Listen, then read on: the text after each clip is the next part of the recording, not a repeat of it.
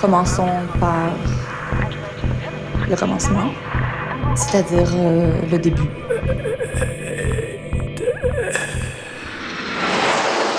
Mesdames, Messieurs, votre attention s'il vous plaît. Mayday, Mayday, quelqu'un me reçoit? Antenne dans 30 secondes. 30 secondes. Mayday, Mayday. Transmission. Transmission sur le 102.2. Il s'agit d'un signal de détresse, on doit suivre le protocole. Mayday Mercredi 18h sur Radio Canu.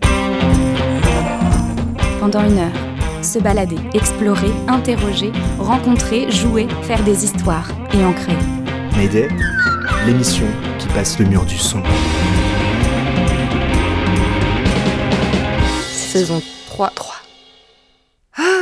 Que l'année 2020 soit merdique, ça, c'est une évidence pour tout le monde. Excepté peut-être pour Jeff Bezos et ses potes qui sourient sur les couvertures glacées des magazines. Pour cette dernière de l'année, on a quand même voulu revenir sur ce qui a fait 2020, parce qu'on a aussi l'impression qu'elle est déjà charnière. Des manifestations contre la réforme des retraites, au grand enfermement de la population, de la validation de nombreux dispositifs sécuritaires, au mouvement contre le racisme et la police, de l'accroissement inexorable des inégalités aux formes modernes de gouvernement, on est allé chercher des dates, des événements et beaucoup d'extraits de nos émissions. Un zapping radiophonique pendant deux heures avec des voix de personnes qu'on entend trop peu ailleurs. C'est tout de suite, jusque 20h, sur la plus belle des radios. Radio Canu. Mars, Janvier, Décembre, mai, juillet, octobre, février, décembre, Septembre 2020. septembre, l'almanach, Février 2020. 2020, avril, de Mayday, juin, Janvier, février, mars, avril, mai, juin, juillet, août, septembre, octobre, novembre, décembre. janvier, Voilà, on est à Ivry et on va aller bloquer l'usine de traitement de déchets. Vous êtes en grève? Oui, tout à fait, depuis le 5 décembre. Ouais, depuis le 5 décembre. Euh, je suis en grève depuis le 5 décembre. Depuis le 5 décembre. Donc nous, on fait des grèves euh, de quelques heures par jour en fait, surtout sur les grosses euh, manifs, sur les grosses journées qu'il y a eu. Visuellement, ça se voit pas vraiment qu'on est à l'arrêt, mais on est au minimum technique. Bah, on est euh, Suez, on brûle les ordures euh, de Paris. On peut pas se permettre de couper, c'est une centrale quoi, donc tu l'arrêtes pas, c'est pas un bouton rouge, t'arrêtes tout, tout se coupe, euh, nickel quoi, et ça redémarre. Attention Il y a des Stormtroopers en bleu qui sont en train de s'approcher euh, d'une manifestation parfaitement pacifique. on a du monde derrière nous, donc ça, ça donne de la force aussi. Ils me soutiennent euh, jusqu'au bout, ils m'ont dit de ne pas lâcher et qu'on trouvera des solutions ensemble. Il y a toute une foule de manifestants qui vient de forcer le blocage euh, des CRS. Ça vaut le coup de se battre, euh, de sacrifier un Noël pour avoir une vie meilleure après. Quoi. Parce que je serai toujours en grève. Janvier, c'est donc le retour des manifs, blocages et grèves massives qui ont débuté quelques mois plus tôt. En décembre, on s'était dit en grève euh, jusqu'à la retraite. N'avait pas vu autant de monde dans les rues depuis longtemps. Et là, courant janvier, c'est tout doucement la gueule de bois. La massification des mouvements, ça ne suffit pas. Compter les gens dans la rue non plus. À la fin du mois, la grève tient surtout encore à la SNCF et à la RATP. Ailleurs, on n'y croit déjà plus vraiment.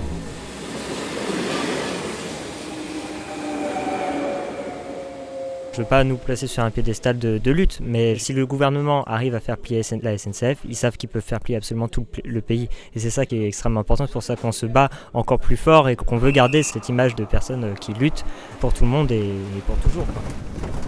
On va essayer de maintenir euh, la flamme éveillée pour que au moins les jours euh, euh, d'interpro, ben, on crame tout, quoi, qu'on rallume cette flamme. Ils ont plus de. Et soit tu les soutiens, et soit tu les rejoins. On se, fait, on se fait défoncer par la direction, on est en perte de moyens complètement. Et il faut savoir qu'on supprime des postes tout partout, il n'y a plus personne dans les gares et, et, bientôt plus personne dans les trains, ce qui est catastrophique. Bah, le métier fait que se dégrader car euh, au jour d'aujourd'hui on pense plus au fric qu'à essayer de rendre service à la, à la population. Aujourd'hui c'est fric, fric, fric. Avant on appelait les usagers bah, les usagers, maintenant on les appelle les clients. Un monde où le train est privatisé. Là ça arrive parce que nous sommes passés en société anonyme là au 1er novembre, donc il va y avoir euh, l'ouverture à la concurrence. En fait, je pense que c'est un des transports qui peut être que public parce que euh, les investissements qui doivent être faits dans le matériel et les infrastructures sont tellement énormes. On, on l'a bien vu avec l'ouverture à la concurrence du fret. Quoi. Ça crée une troisième classe en fait euh, de voyageurs. Puisque la troisième classe, elle est reléguée dans les bus puisqu'elle n'a plus les moyens de se payer en fait euh, des billets de train. Je suis en grève depuis 30 jours. Euh, j'ai mon dernier train, je l'ai conduit le 3 décembre. Après 30 jours de grève dans mon dépôt, on n'a jamais eu quelqu'un qui a voté contre. C'est-à-dire que ça a été reconduit à 100%. La, colère est gronde. Si on s'y intéresse un peu, tout est vraiment juste écœurant. Et donc effectivement, ceux qui ont un peu de courage euh, redressent euh, la tête. Pendant ce temps, à l'autre bout du monde, de terribles incendies déciment l'Australie pendant des mois. À Téhéran, le vol touristique Ukraine International Airlines 752 est abattu accidentellement par deux missiles sol-air tirés par les gardiens de la Révolution. Le 24 janvier, un séisme dans l'est de la Turquie fait au moins 41 morts. Le 29, le président américain Donald Trump dévoile un dit plan de paix élaboré par son administration pour trois ans. Le plan reconnaît la souveraineté israélienne sur les principaux blocs de colonies en Cisjordanie occupée, ainsi que l'annexion de la vallée du Jourdain. Benjamin Netanyahou approuve sans foi. Wuhan et Ezhou sont placés en quarantaine à cause de la propagation d'un virus appelé Covid-19. À la fin du mois, on nous dit que le Brexit devient effectif pour la sixième fois depuis deux ans.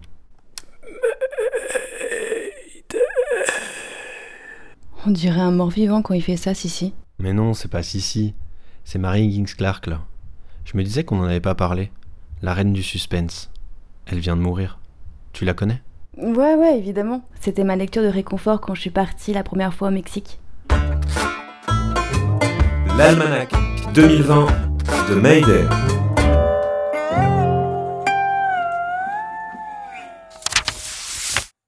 Février. Oh, j'ai fait mon premier direct avec Mayday. Et pendant que l'interdiction du glyphosate est encore repoussée par une annonce du président au moment du salon de l'agriculture, nous on se dit J'en suis là. Je me fais la réflexion que je suis en train de lire un livre qui traite de la cause animale et que je suis dans une boucherie. Après, je sors de la boucherie et je rentre chez moi, lentement, un peu sonné, avec un picotement derrière la nuque, avec de la viande dans un sac plastique au bout de mon bras.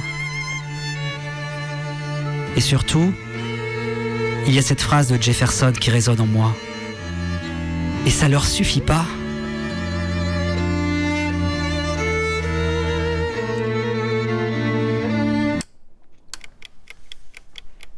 Février, dans les médias, un mois spécial nature, femmes, culture. Polanski reçoit son César du meilleur réalisateur, il fait 18 degrés 3 en Antarctique, Adèle Haenel se lève et se casse. Agnès Buzyn quitte le gouvernement pour remplacer Benjamin Griveaux au municipal à Paris, tandis qu'Olivier Véran la remplace à la santé. Claire Bretécher meurt et la Corne d'Afrique subit la pire invasion de criquets pèlerins. Sur les réseaux sociaux, on s'enflamme sur la taille de Benjamin Griveaux. Un mineur de 17 ans se revendiquant du mouvement misogyne Incel attaque au couteau un salon de massage érotique à Toronto. Et le premier réacteur de la centrale nucléaire de Fessenheim en Alsace est mis à l'arrêt. Il faut bien un début aux longues listes. Nous, on s'est enfoncé sous terre, à Paris, à Genève et à Bruxelles.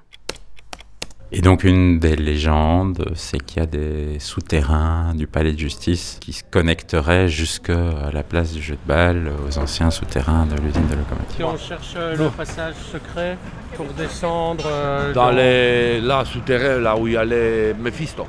Exactement. Là où il y avait Atom.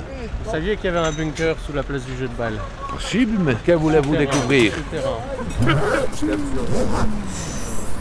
Écoute, je suis sur une place dont je ne peux prononcer le nom à Paris. On va descendre dans les catacombes. Je suis trop excitée. Donc là, on vient d'ouvrir une bouche d'égout. Le premier membre de l'équipage descend le long d'une échelle. Attention à la tête ici, là, il y a une poutre. Là, donc, on est dans un petit couloir euh, étroit de 1 mètre de large max. C'est là que les grandes jambes, ici, tu vas voir, ça peut avoir un. Et il y a de l'eau à gogo et de la glaise. Vous là. Cette galerie technique, c'était un ancien bunker dans lequel en fait les employés de France Télécom travaillaient, qui était sur 3-4 étages. Vraiment, c'est très très drôle parce qu'on descend. Alors, on a vraiment cette sensation-là quand on descend là, c'est de plonger, plonger, plonger, plonger dans le centre de la Terre. Et c'est comme si on plongeait, plongeait, plongeait, puis qu'à un moment il y avait une porte. Et dans cette porte, il y a des bâtiments qui n'ont pas bougé depuis les années 70-80, où euh, des employés travaillaient sous terre. C'est vraiment une porte de bunker comme on peut s'imaginer dans les films. Les caves font fils d'abris anti-atomiques. L'architecte qui faisait partie de la coopérative a dû suivre euh, les normes qui sont imposées au niveau de la Confédération suisse. Au moins, c'est un espace pour 20 personnes, donc qui doit faire, euh, ce- c'est pas une trentaine de mètres carrés. Il y a toute une, euh, une sorte d'économie qui tourne autour de ces abris, et donc il y a de fortes résistances euh, pour les supprimer. Et ils travaillaient là, alors ils ont redessiné même des, euh, des fenêtres euh, pour se donner l'impression qu'ils sont à ciel ouvert. Alors tu as des, paysages super bucoliques pour se donner l'impression qu'on n'est pas sous terre. Puis toi tu pars de sous terre, tu remontes les étages et puis tu arrives directement sur euh, un bâtiment désaffecté. Et là tu as une ultime porte. Et tu arrives dans un couloir d'hôpital, donc tu as encore les néons qui fonctionnent. C'est ultra propre et puis ça n'a pas bougé depuis euh, je sais pas combien de temps. Tous les lieux de pouvoir, ils ont aménagé les sous-sols à Paris. Ils sont accessibles, c'est sûr. Après, ils sont blindés, ils sont, euh, c'est du béton armé, ça, ça dé- c'est variable. Mais par exemple, Free a mis la plupart de ses, euh, de ses réseaux sous terre.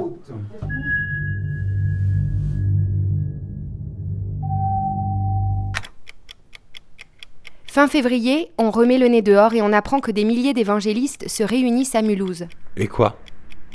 Ils partagent beaucoup plus que leur foi. Hein? Attends Mars, tu vas comprendre. Bon sinon, fin février, on a aussi découvert Barge, le livre de HK. Et ça, des bonnes lectures, ça allait être précieux pour les mois qui allaient suivre. Elle parle de ses expériences de bouffées délirantes, d'HP, d'amitié. Et nous, on en a profité pour se partager les nôtres. La folie, comme le ciel, on peut y tomber, la traverser chargée de lumière et d'ombre, s'y éblouir ou y disparaître.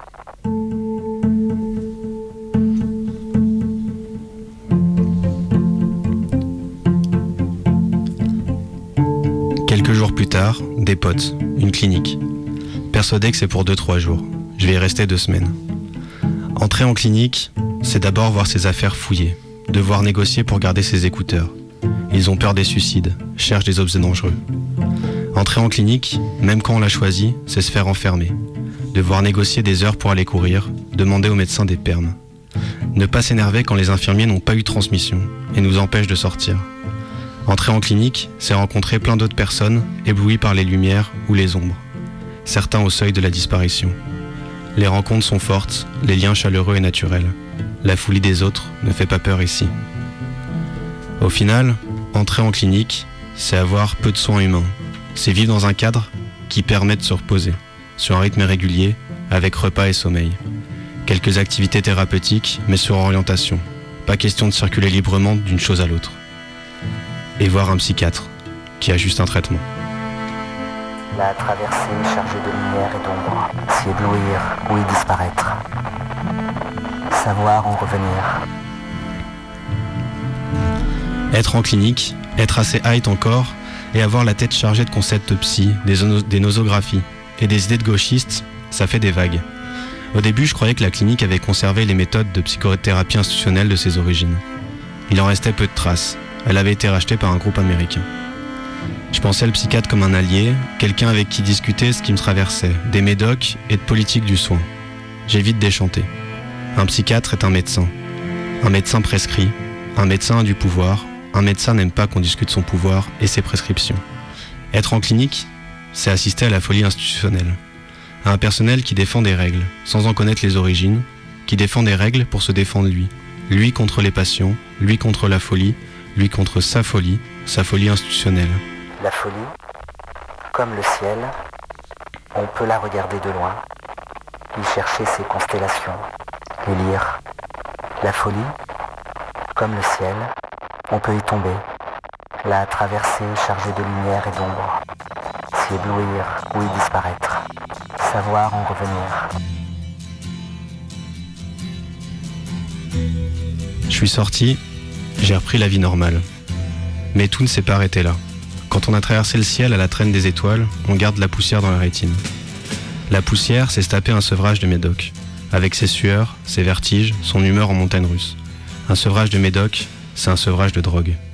La poussière, c'est se taper une seconde phase de redescente, où cette fois-ci, ce n'est pas la lumière qui éblouit, c'est l'ombre, c'est le néant. La poussière, c'est sentir que disparaître du monde, c'est en partie y perdre sa place. Sentir que le réel n'est solide que tant qu'on y croit. La poussière, c'est garder son identité de fou qui nous suit comme une ombre. Apprendre que des personnes proches craignent ma venue par peur de la folie. La poussière, c'est cette partie fêlée qui reste. Fissure vers un monde fait de lumière et d'ombre. Fissure qui semble s'étendre quand le présent se fait reflet du passé. La poussière, c'est aussi ce truc qui gratte, qui nous fait voir le monde différemment. Savoir que la folie n'est pas un état à part, seulement un état amplifié. Se sentir proche des gens qu'on dit fous, trouver qu'il y a toujours à comprendre et tout à gagner à rester à leur côté. La poussière, c'est la trace des soins inhumains. C'est de savoir aussi que dans le soin, il y a des trucs bien. La poussière, c'est de se dire que le pire, c'est peut-être pas l'inhumain du soin, mais que parfois, il n'y a pas d'autre choix que de s'y confronter faute de mieux. Faute de mieux, et protégé par les amitiés. C'est se dire que ce n'était peut-être pas si fou de taguer partout, à nos amis, et nargues aux inconscients.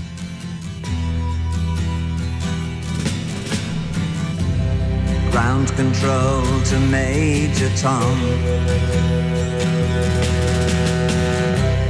Ground control to Major Tom. Take your protein pills and put your helmet on. Ground control to Major Tom. Commencing countdown engines on. Three, two, Check ignition and may God's love be with you.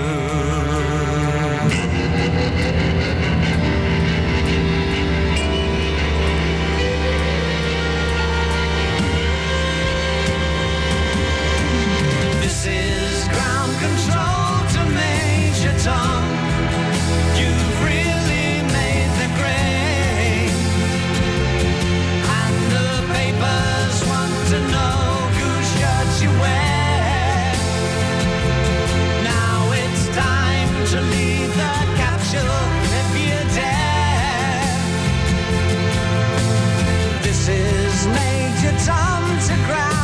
soul.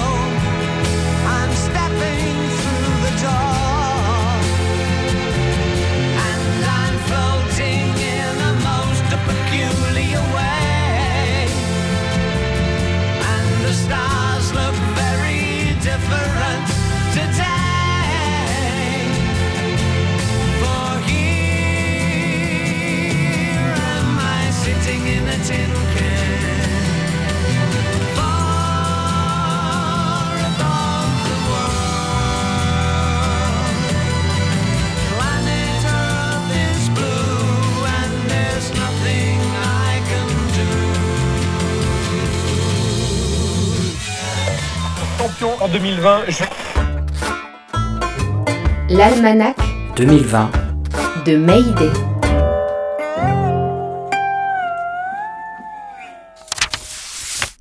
Mars. Le 1er mars, Virginie Despentes, dans sa tribune, commence comme ça. Soyez rassurés, les puissants. Ça fait mal.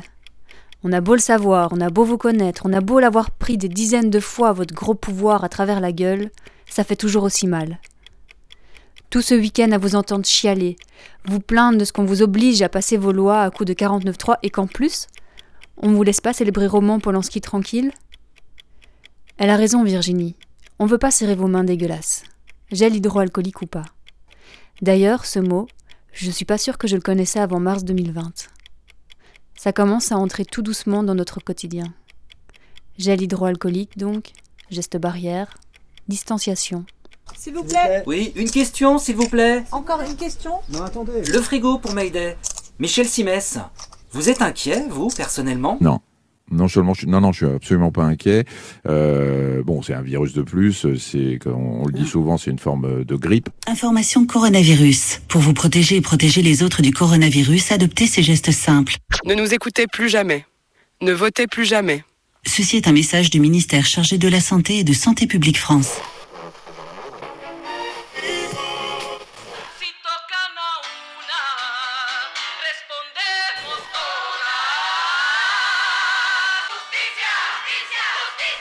Le 8-9 mars, de l'autre côté de l'Atlantique. El nueve ninguna se mueve. Manifestations et grèves des Mexicaines dans tous les secteurs de travail. Elles désertent les fonctions, la rue, les réseaux sociaux. Une initiative pour désinvisibiliser les victimes des féminicides. On est le 14 mars 2020 et ce mercredi 18, on sera à trois semaines de blocage. Alors le blocage a commencé parce que la situation de violence sexuelle contre euh, toutes les étudiantes était affreuse, surtout quand, en plus des agressions et des harcèlements, il y avait des réseaux de pornographie. Il y a plus d'un mois, on a découvert un site internet avec euh, plus de 500 étudiantes dessus, principalement de notre université. C'était des photos intimes volées et elles étaient vendues aussi. Ça s'est aussi accompagné d'un affichage de dénonciation. C'est alarmant de voir qu'il y en a autant et qu'elles n'ont pas été résolues ou prises en compte parce qu'elles ne suivent pas une procédure officielle. Et ça aussi, ça a fait prendre de l'ampleur au mouvement.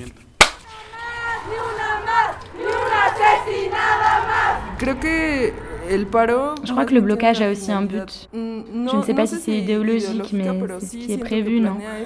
Réformer toute l'idéologie d'une université.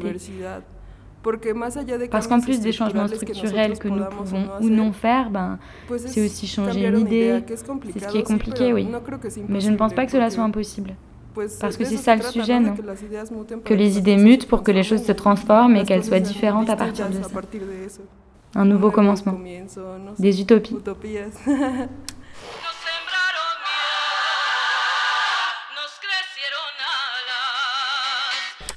La semaine du 9 mars, ce qui était en germe depuis plusieurs mois s'accélère dans une grande cacophonie gouvernementale. La radio tourne en boucle. L'épidémie est là, chez nous, en France. Tout le monde improvise, nous les premiers. En fait, c'est pas juste une grippette. Le soir du jeudi 12 mars, Macron annonce la fermeture des écoles. Attention, on écoute s'il vous plaît Bonjour à tous. Comme vous le savez déjà, le collège sera fermé à partir de lundi matin. Pour autant, du travail vous attend. À partir de la semaine prochaine, les professeurs vous transmettront, essentiellement par voie électronique, des leçons à apprendre et des exercices à réaliser. Merci pour votre attention. C'est la plus belle chanson que j'ai entendue dans ce collège. J'espère que vous avez internet chez vous parce qu'autrement c'est pas possible. Et toi individuellement, euh, plutôt t'es- ça t'a contenté cette décision ou pas? Pas du tout. Je préfère travailler et avoir mes élèves en face.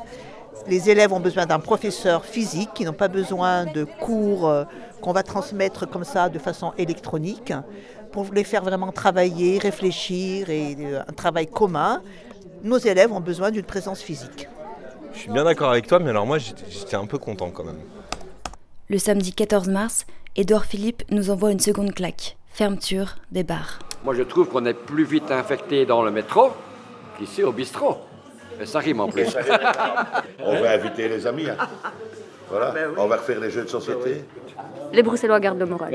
Absolument, les Bruxellois. Mais on ne sait pas abattre ça, un Bruxellois. Ça se fait on s'adapte. hein. On râle, évidemment, on s'adapte. Là, à partir de demain, qu'est-ce que vous allez faire vous? Vous êtes fermé pendant trois semaines Oui, oui, on sera, on a- il faut respecter la loi, et il faut respecter la, surtout la sécurité des gens, la santé. hein. Et financièrement, alors Financièrement, ben, on verra bien. Il faut vivre de jour en jour et on verra. Vous, vous payez combien de loyer ici par mois? 1700 euros par mois. On est à deux quand on travaille ici. Il y a deux salaires à la fin du mois qu'on doit gagner. Samedi soir, devant un bar, à Lyon. Dernier coup avant la fin du monde. bah nous, euh, on est deux comédiennes.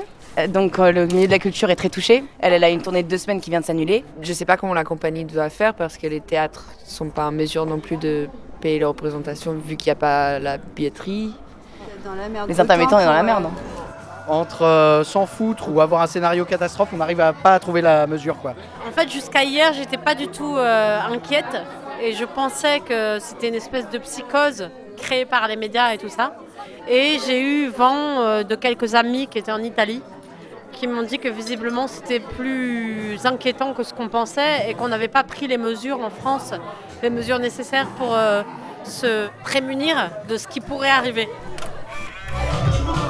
Un truc qui pourrait paraître religieux, c'est d'accepter les épidémies, de dire mais c'est comme ça qu'on arrive à, réguler des surpopulations. Enfin moi je suis désolé, mais des trucs qui font mourir des gens qui ont 80 ans, enfin j'en ai rien à foutre J'appelle ça mourir de vieillesse. Quand des copains commencent à tenir des propos aussi réactionnaires, c'est que le néolibéralisme a bien gagné du terrain. Les vieux, ça n'existe pas. Ce qui existe, c'est ma grande-tante, mon grand-père, ton grand-père. Ce qui existe aussi, ce sont les inégalités sociales. Ce qui fait que, évidemment, que des personnes qui sont précarisées économiquement sont aussi précarisées sur le plan de la santé et vont plus morfler dans l'épidémie qui vient. Alors non, l'épidémie en cours n'est pas une question de régulation naturelle des populations, est bien le produit d'un type de société et de civilisation et des inégalités sociales sur laquelle elle se fonde. Mais tout ça, c'était ce week-end, c'était le petit moment schizophrène. D'ailleurs, dans cette soirée, une copine m'a embrassé chaleureusement et un peu plus tard dans la soirée, elle m'a avoué qu'elle avait annulé son anniversaire chez elle de peur de contaminer les personnes et de se contaminer elle-même. Et j'avoue que je peux pas m'empêcher de me questionner sur la légèreté avec laquelle on a fait la fête ce vendredi. Le lundi 16 mars, Macron annonce le confinement. Tout le monde reste chez soi à partir du lendemain midi. Tout doit s'arrêter. Moi, je reviens tout juste du Mexique. Je comprends rien. Juste qu'il faut faire vite. Prendre les bonnes décisions. Vite.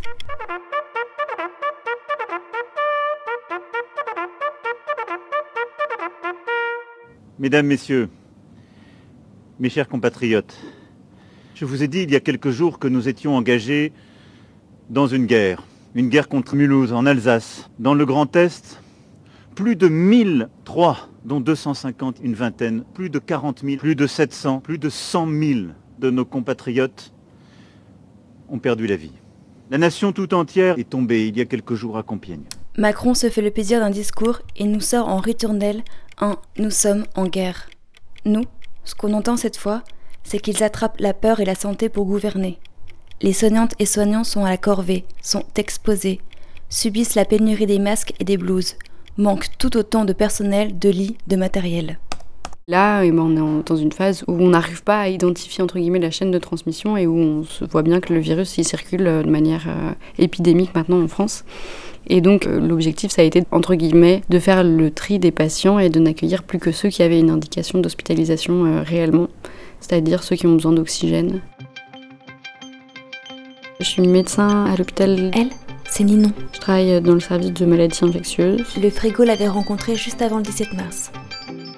Il y a deux types de masques. Il y a soit les masques qu'on appelle FFP2 qui ont un filtre et qui font que euh, du coup c'est les personnes qui portent le masque euh, qui sont protégées et donc euh, qui a un filtre qui empêche euh, le- la transmission des particules et les masques chirurgicaux qui empêchent que en gros c'est un espèce de filtre sortant et alors que pour l'autre c'est un filtre entrant. Au début, les consignes, c'était les soignants mettent des masques FFP2 et les patients mettent les autres masques. Et finalement, eh ben, on se dit euh, peut-être qu'on va plus avoir assez de masques FFP2 et du coup on a demandé aux soignants pour euh, les gestes non à risque de porter des masques chirurgicaux. Sauf que gestes non à risque, ben, finalement il n'y en a pas tellement parce que les infirmières ou les aides-soignantes qui donnent à manger avec le ou la mamie qui tousse et qui crache toute sa purée, bon finalement il y a énormément de gestes de la vie quotidienne où il y a des risques de que le patient tousse ou que on adapte euh, les consignes au fur et à mesure, pas que sur la question du risque infectieux, mais aussi sur ce qu'on a en stock. Cette crise, elle arrive au moment où il y avait des grosses grèves et ça vient complètement casser ce mouvement, malgré tout, parce qu'on est tous pris euh, dans une espèce d'urgence où on doit quand même être là et travailler, et voilà. Pour moi, ça révèle euh, que on n'a pas arrêté de limiter les moyens humains à l'hôpital et qu'en fait, quand il y a une crise, bah, c'est les moyens humains qu'il faut. pour accueillir des personnes qui ont de la maladie infectieuse autre que le coronavirus, il n'y a plus que 8 lits, je crois. Il y a un peu ce truc de on se demande où sont passés les malades, les autres malades. S'il n'y a plus de lits en réanimation, bah, c'est les patients qui ont d'autres choses, où est-ce qu'ils vont pouvoir aller? Et ça aussi, c'est un peu révélateur du fait que le système de santé ne va pas très bien, parce qu'on ne peut pas absorber euh, une crise et s'occuper de, ce qu'il y a d'habitude en fait. Il y a un peu cette histoire de qu'est-ce qu'on peut faire demain. C'est un peu la question de l'avenir. Moi, j'arrive pas à prévoir grand-chose. Mm.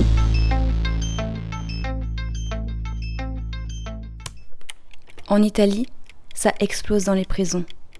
La pandémie vient aggraver les conditions sanitaires dans les cellules surpeuplées, et les parloirs sont fermés du jour au lendemain.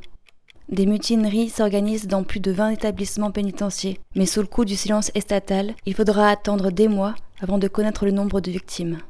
14 meurtres commis par l'État. Ce qui s'est passé, c'est qu'en fait, cette femme, elle avait des problèmes respiratoires, elle avait de la fièvre, et elle l'appelait à l'aide. Et la hiérarchie de la prison a refusé en fait de l'amener euh, vers un médecin en disant qu'elle euh, faisait beaucoup trop de bruit, qu'elle allait avoir un rapport. Et donc elle est morte sous les yeux de 20 autres personnes qui étaient là autour d'elle pendant toute la nuit.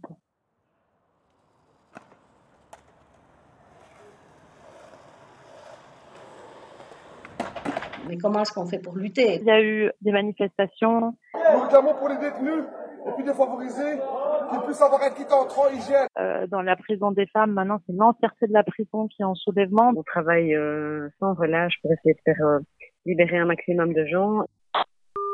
Malgré la chaleur d'un toit, des spectacles et des films en accès gratuit, de la bande passante en illimité, le quotidien est lourd.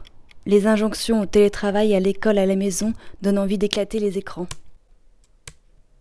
J'ai toujours une petite addiction aux news. Tu vois le truc où tu passes pas mal de temps sur ton ordi à actualiser toutes les différentes pages ouvertes. Journaux en ligne, sites d'infos d'amis, newsletter. Là, avec le confinement, mon ordi est carrément devenu mon plus grand partenaire de vie. C'est échange de mails infini, réunions virtuelles, sport en ligne. Il y a même des potes qui m'ont proposé des apéros connectés. Et là, je me suis dit non, pas possible, je veux pas. De l'amour en quelques clics, écrire une lettre.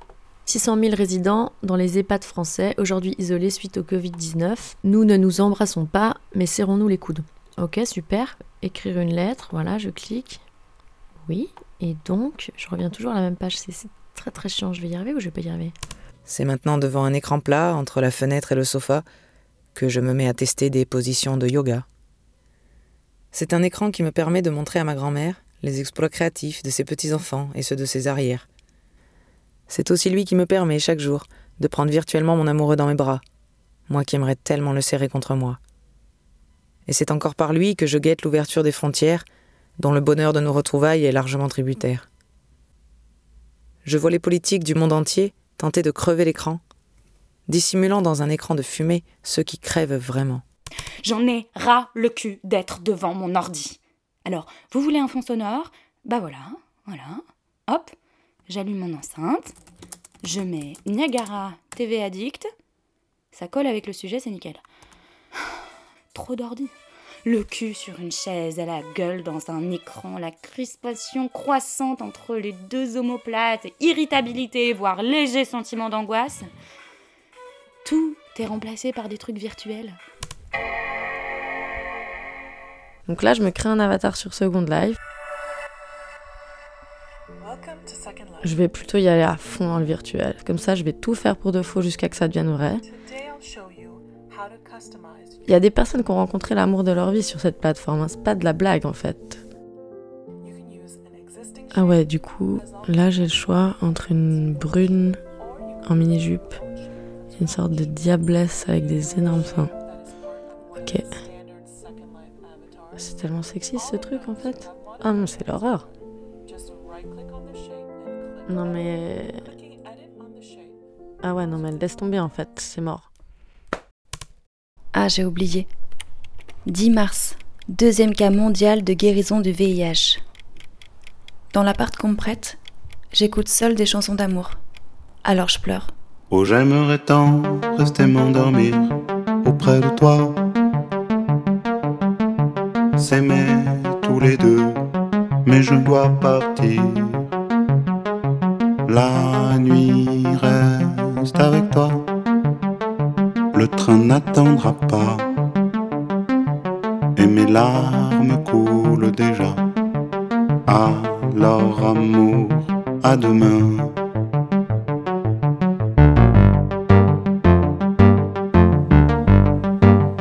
Jusqu'à 20h.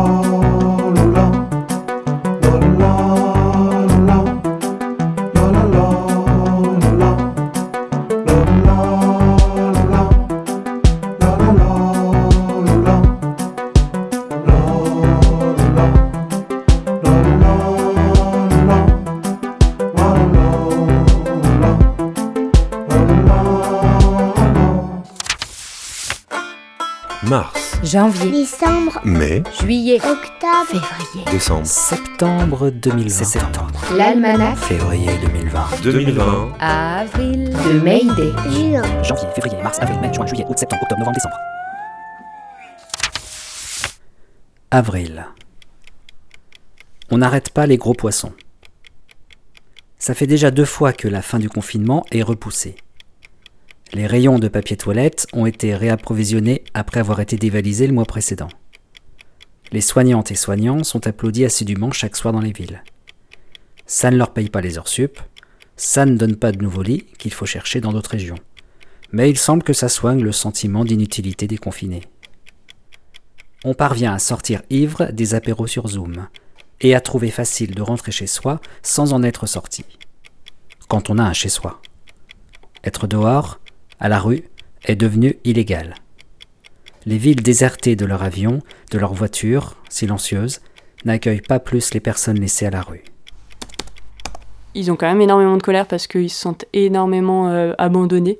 Et voilà, c'est ça, c'est qu'on n'arrête pas de marteler. euh, il faut rester chez soi, c'est dangereux, le virus, euh, rester confiné. Et puis, eh ben, ces personnes-là, elles doivent rester confinées, mais elles sont dehors. C'est quand même assez ouf quoi parce qu'en fait bah, les personnes avec qui on travaille c'est elles qui sont en première ligne quoi. On parle de guerre mais en fait euh, c'est pas la guerre juste c'est la merde quoi. Et alors depuis cette période de confinement il y a énormément de choses qui ont changé parce que euh, tous les dispositifs en fait qui leur permettaient d'accéder à leurs besoins primaires ont fermé. Tous les accueils de jour sont fermés donc du coup c'est plus possible de laver ses vêtements c'est plus possible de manger c'est même plus possible de boire un café un peu au chaud. Et après du coup s'il y a beaucoup de gens avec qui je travaille qui, survivent grâce à la manche Là, la manche, c'est plus possible parce qu'il y a beaucoup moins de gens dans la rue. Donc, du coup, c'est avec les gens qui nous disent ça, quoi, que ça marche beaucoup moins. Moi, je rencontre des gens qui me disent ça, quoi. Je sais pas comment je vais faire pour manger ce soir. Ce qui se passe aussi, c'est que l'accès à l'hygiène et l'accès à la nourriture, il est devenu super compliqué. Bah, vu qu'il n'y a plus d'accueil de jour, euh, l'accès aux douches, bah, c'est plus possible là-bas. Il y a juste un bain-douche pour euh, tout Lyon. Les fontaines sont fermées. Et les maraudes alimentaires, il y en a plein qui ont arrêté, ou en tout cas qui ont diminué parce que euh, par manque d'effectifs, Et du coup, bah, c'est ça qui est en train de se passer, quoi. C'est que les gens, ils se retrouvent tout seuls et toutes seules dans la rue, sans possibilité d'accéder à leurs besoins primaires, et avec en plus eh ben, une inquiétude très forte vis-à-vis de ce virus, parce que à la rue, c'est des gens qui sont souvent en situation de santé qui va toujours formidable, qui des gens qui ont souvent des pathologies un peu lourdes euh, de santé, et qui ben, donc sont vraiment des personnes à risque vis-à-vis de, de, ce virus, et euh, qui du coup, ben, si jamais elles prennent le virus, euh, si jamais elles contractent le virus, et eh ben, leur, survie est vraiment engagée. Quoi. Ce qui se passe aussi en parallèle, c'est que finalement, il y a pas mal de gens qui, euh, bah, qui se bougent par ailleurs. Il y a des maraudes en plus bah, citoyennes qui, qui tournent. Il y a aussi pas mal de gens qui sont autour des squats et qui essayent de s'organiser, de faire venir de la nourriture en gros pour euh, réussir à ce que les gens ils se retrouvent pas affamés. Bon, voilà. En tout cas, il y a d'un côté, euh, effectivement, les pouvoirs publics qui sont aux abonnés absents et il y a quand même pas mal de solidarité qui se crée un peu par-ci par-là et qui essayent de s'organiser aussi et de se coordonner pour euh, réussir à ce que les gens réussissent à avoir accès un peu à des besoins primaires. Alors on est au marché de Gros de Corba à l'est de Lyon. On vient faire des courses pour des gens d'un quartier, de la banlieue est lyonnaise, des amis, des connaissances, des gens en galère. Et puis on est avec une dame qui vient faire des courses pour l'Intersquat 69 pour euh, distribuer dans plein de lieux de vie et de solidarité à l'échelle du Grand Lyon. Vous voulez quelque chose? Bah, du coup là on attend euh, les gars qui sont en train de préparer les commandes pour qu'ils nous proposent un tarif euh, avantageux pour l'achat de bananes là pour le marché rouge. Mais comme tu peux le voir depuis ce matin c'est la course et t'as personne de disponible sur les quais, ils sont tous à fond en train de préparer les commandes. Je pense que c'est lié au fait qu'il y a une reprise des marchés sur la région lyonnaise.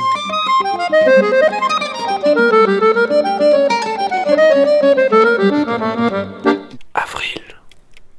On apprend la délation du voisin du voisin qui fait trop de jogging.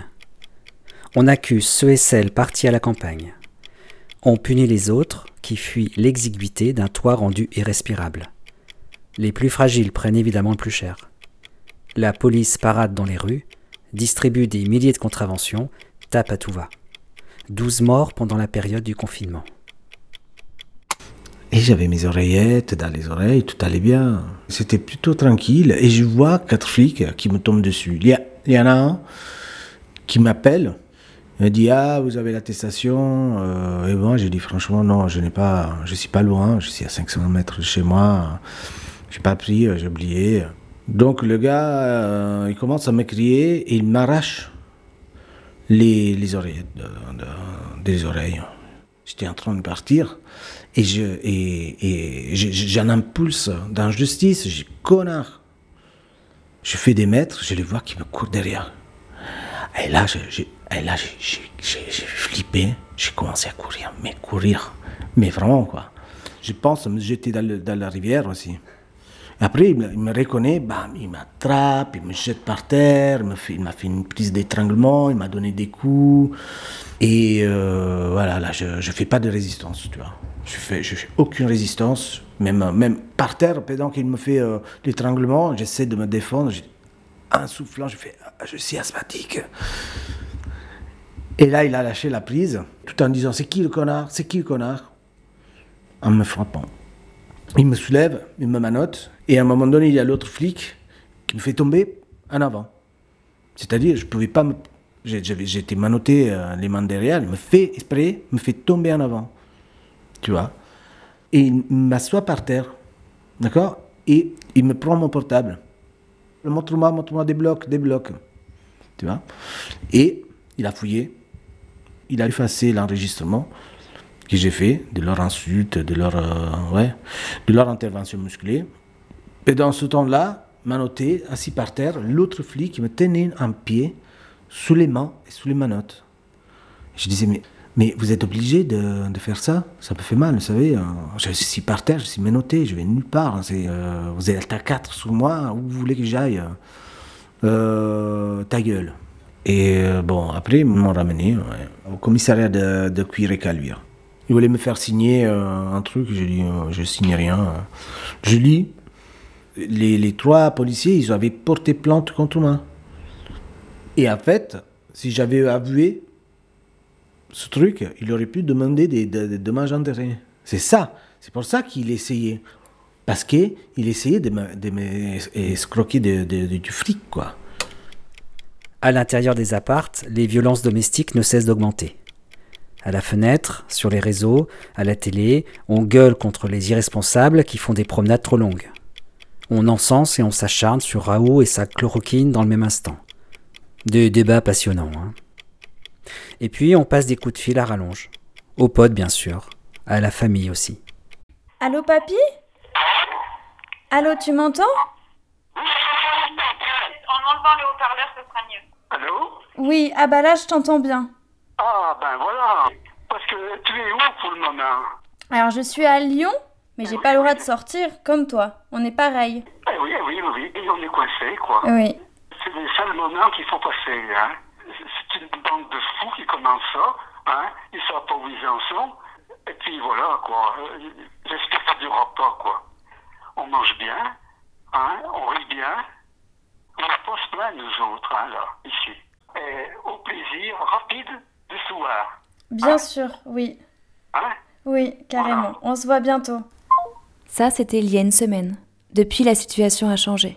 Je demanderai aux établissements de type EHPAD de se préparer à aller vers un isolement individuel de chaque résident d'EHPAD dans les chambres.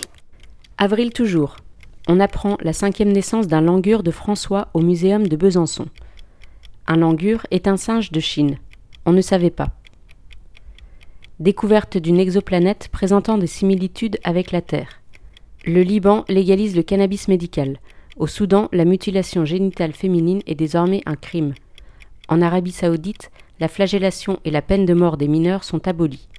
Au Tchad, abolition totale de la peine de mort. Partout, on commence à s'inquiéter de la reprise de l'économie mondiale.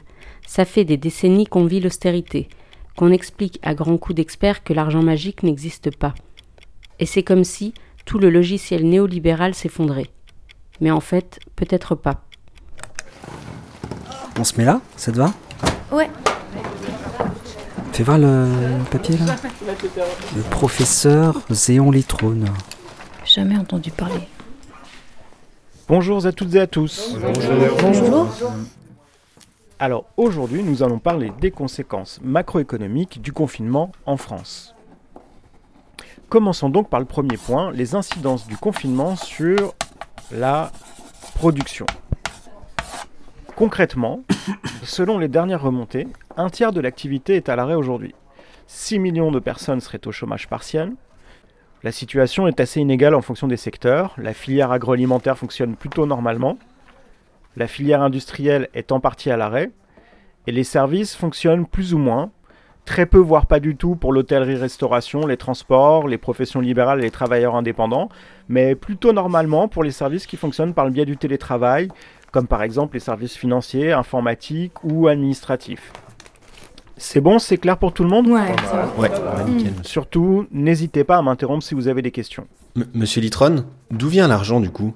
Enfin, je veux dire, la dette, vous pouvez nous en parler, nous dire à genre, ça représente quoi Elle s'élevait à combien? Alors, ce que vous devez bien comprendre, c'est que l'État étant d'ores et déjà en déficit, toutes les mesures de soutien budgétaire qui sont en train d'être prises vont devoir être financées par de la dette.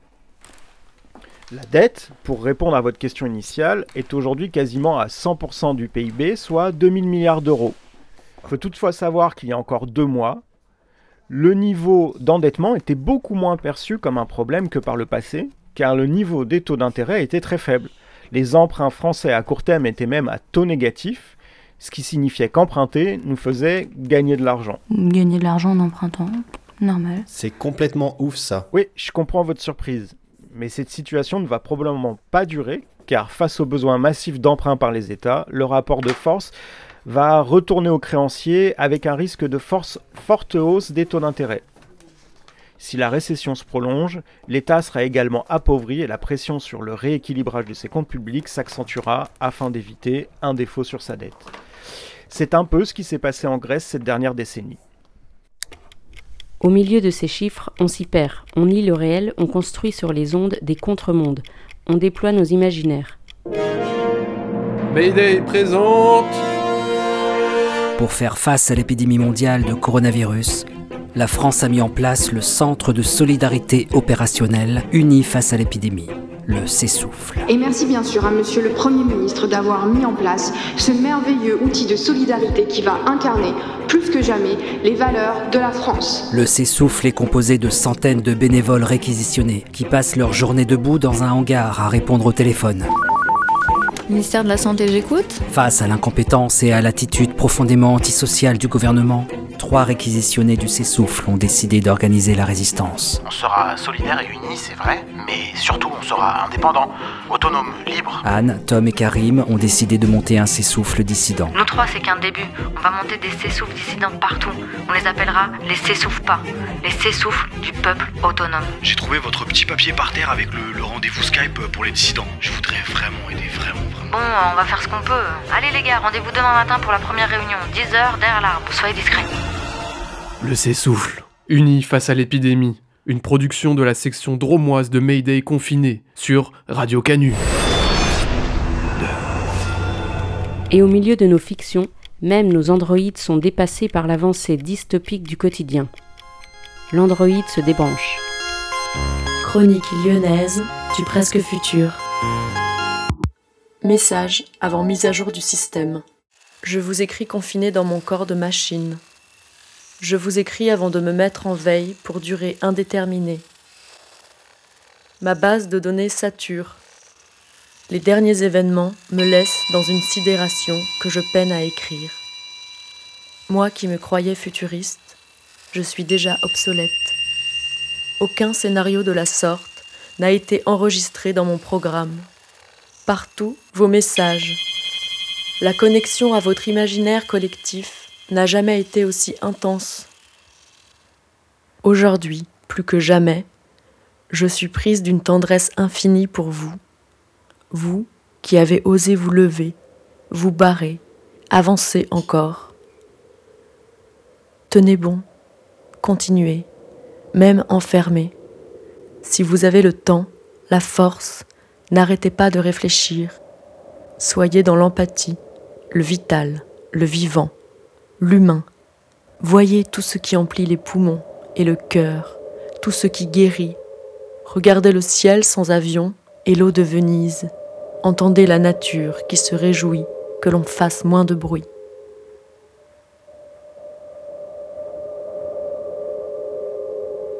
Je vous écris du presque, je vous laisse le futur.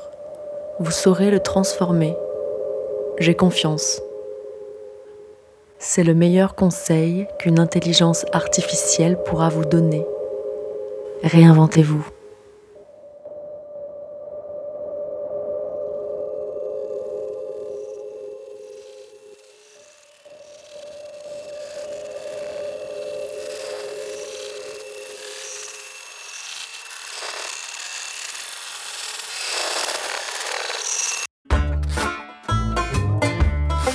L'Almanach 2020 de Mayday.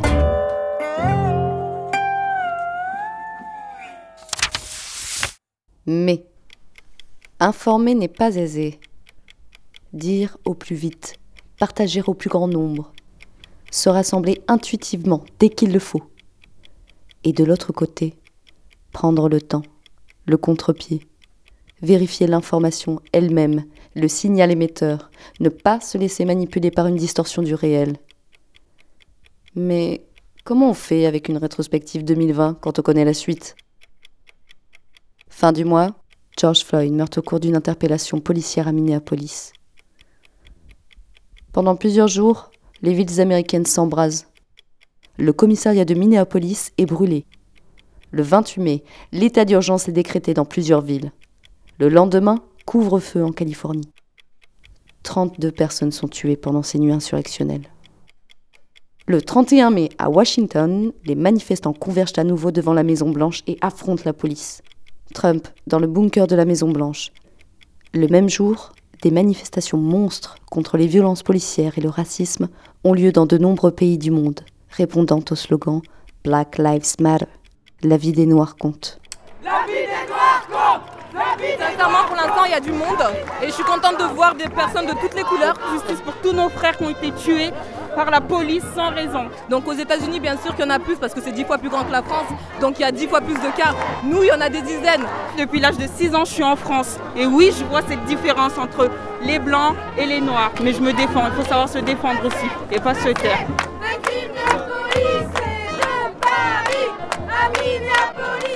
On déteste la police parce qu'en fait c'est une institution, c'est l'institution entière qu'on déteste, c'est pas juste un policier parmi tant d'autres, c'est l'institution entière qui apprend le racisme à ses policiers et qui apprend à s'en, prendre justement aux personnes, aux minorités, aux, arabes, aux noirs et aux personnes racisées en règle générale.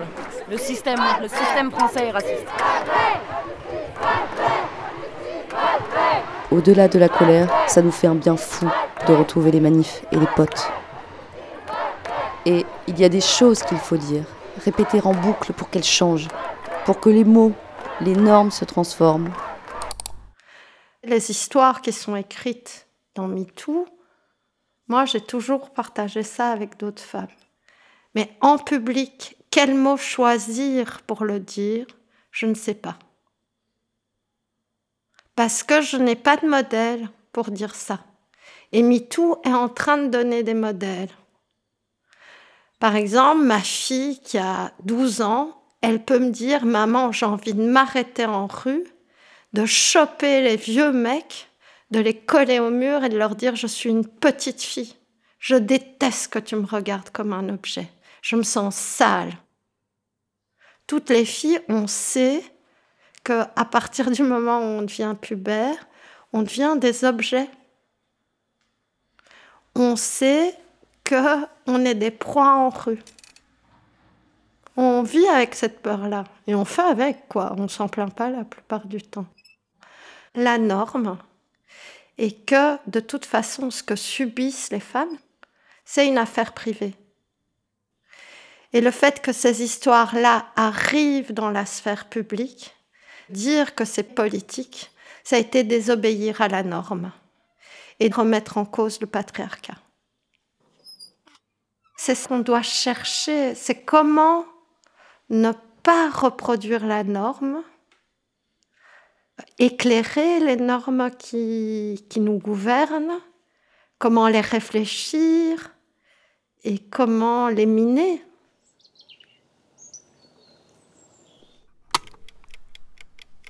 Le 11 mai, c'est le déconfinement. Le 11 mai prochain, mes chers compatriotes, sera donc le début d'une nouvelle étape. Nous demanderons au gouvernement de rester, même après le 11 mai, confiné, tout au moins dans un premier temps. Le 11 mai, une application numérique dédiée permettra de savoir si oui ou non l'on s'est trouvé en contact avec le gouvernement, moi le premier. Vive la République. Vive la France. France, mai 2020. 35,4 degrés à Combo-les-Bains quand même. C'est où Combo-les-Bains? C'est au Pays Basque. Avant que notre civilisation finisse comme ces 132 fossiles de mammouth que l'on vient de découvrir pendant la construction d'un nouvel aéroport au Mexique, nous, on se rue à la radio pour reprendre les directs et dire sans détour. On reprend les rues pour lutter contre l'ordre et le racisme. On traverse les régions, peu importe leur couleur. On dépasse les 100 km s'il le faut et on truande le système. Retour. Tricher, c'est la norme. Il y a les bonnes raisons de tricher, mais il y a aussi la lâcheté. Et il y a des positions de pouvoir qui ne se maintiennent que par la roublardise. Il y a les délits d'initiés, les mafias, et les flics qui tuent, qui mentent et qui n'ont jamais de procès. Il y a la communication gouvernementale, les campagnes électorales et en somme, le logiciel spectaculaire qui n'a de cesse de falsifier et qui demande à être toujours plus respecté. Alors en face, il y aura toujours les truands, les chapardeurs, les geeks, les malines, les dealers, la plèbe, les faussaires, qui ne cessent d'inventer mille manières de trouer cette réalité.